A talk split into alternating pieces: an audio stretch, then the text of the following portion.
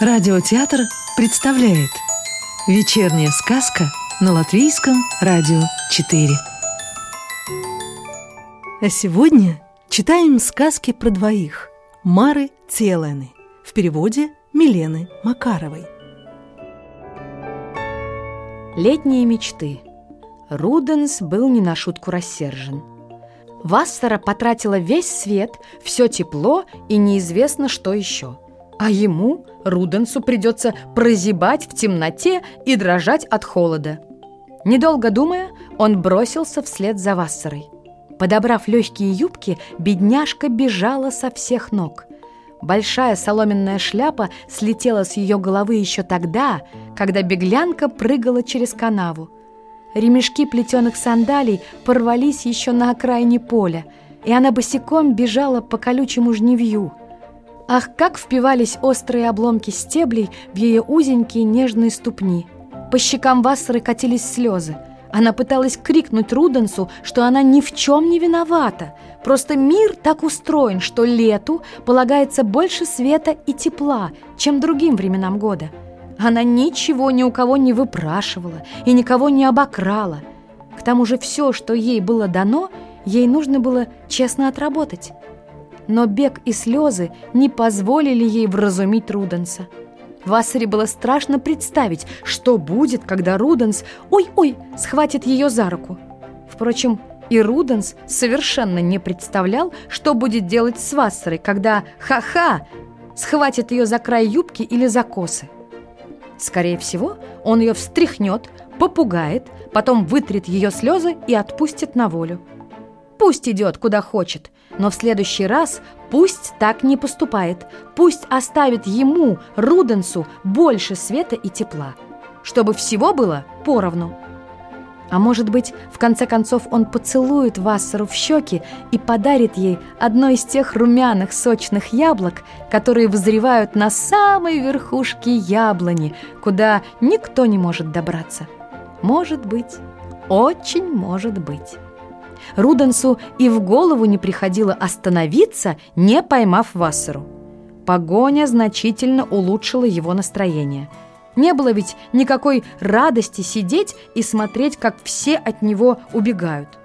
Да, все неизвестно почему старались от него улизнуть.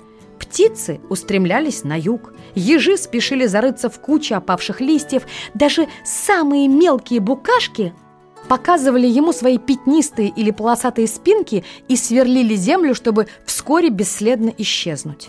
При этом каждый из них старался прихватить с собой что-нибудь из осенних даров. Это было обидно. Это причиняло боль. Чтобы забыться, Руденс так упорно преследовал Вассеру. Бег через поле так изранил нежные ножки Вассеры, что она поняла – все кончено. Ей надо сдаваться – будь что будет. Между тем Вассера уже миновала поле и из последних сил сделала несколько шагов по мягкой траве луга. Тут она неожиданно услышала чудесное приглашение. «Сюда, сюда! Прячься внутрь!» Какое-то цветочное семечко чуточку раскрылось, предлагая Вассере надежное убежище – Недолго думая, Вассера скользнула в цветочное семечко, улеглась поудобнее, закрыла глаза, зажала ладонями уши, проглотила слезы, затаила дыхание и стала ждать, что же теперь будет.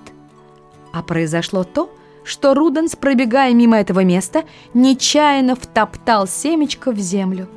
Сам же он пронесся дальше, нигде не обнаружив беглянки – Руденс встревожился и стал упрашивать Вассеру не бояться и перестать прятаться. Он ведь только пошутил. Он не желал ей никакого зла. Он даст ей то большое румяное яблоко, которое вызревает на самой верхушке яблони. Он... Когда же Руденс понял, что и Вассера его покинула, он стал плакать и причитать, что это жестоко, жестоко, жестоко и вообще несправедливо. Он ведь никому не причинил зла. Ну ладно, тем яблоком он не разрешил сразу же упасть на землю, чтобы каждый мог их подобрать. Но разве за это можно наказывать таким одиночеством? Еще долгие месяцы он бродил, плача и жалуясь, и чувствуя себя немного виноватым. А Вассера в это же время в тепле и безопасности лежала в семечке под землей. По правде сказать, места было маловато. Никаких великих дел здесь не совершишь. Зато здесь можно было помечтать. И Вассера мечтала. Ах, как она мечтала! Она рисовала себе самые волшебные картины. Она видела, что царствует над всем миром, и в ее царстве у всех женщин, у всех, без исключения, были золотистые соломенные шляпки, развивающиеся платья и счастливые лица. И у всех, без исключения мужчин, были красивые загорелые плечи, ветер в волосах и песня на губах. Ах да, и многие из них сидели на сказочной красоты лошадях. И дети, все дети свободно и смело бродили по ее царству с влажными от черники ртами, и когда они кого-нибудь целовали в щеку, то у того оставался маленький синий отпечаточек. Если хорошо присмотреться, то эти синие отпечаточки украшали почти всех ее подданных. О, в своих мечтах Вассера видела много прекрасного. Она мечтала, что найдет способ, как достать больше света и тепла для осени и других времен года. Она представляла, что испекла невероятно вкусные яблочные пирожные, булочки с маком и ореховое печенье и пригласила Руденса на кофе. И он пришел с ее любимыми георгинами – и они сидят в беседке, разговаривают и смеются, и поют, и поверяют друг другу свои мечты. И когда весной семечко цветка стало прорастать, и росток легко поднял Вассеру на поверхность земли, она тут же принялась осуществлять свои мечты.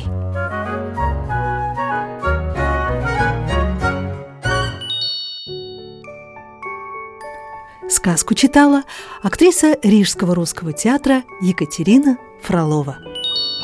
Доброго вечера и до новой встречи в понедельник.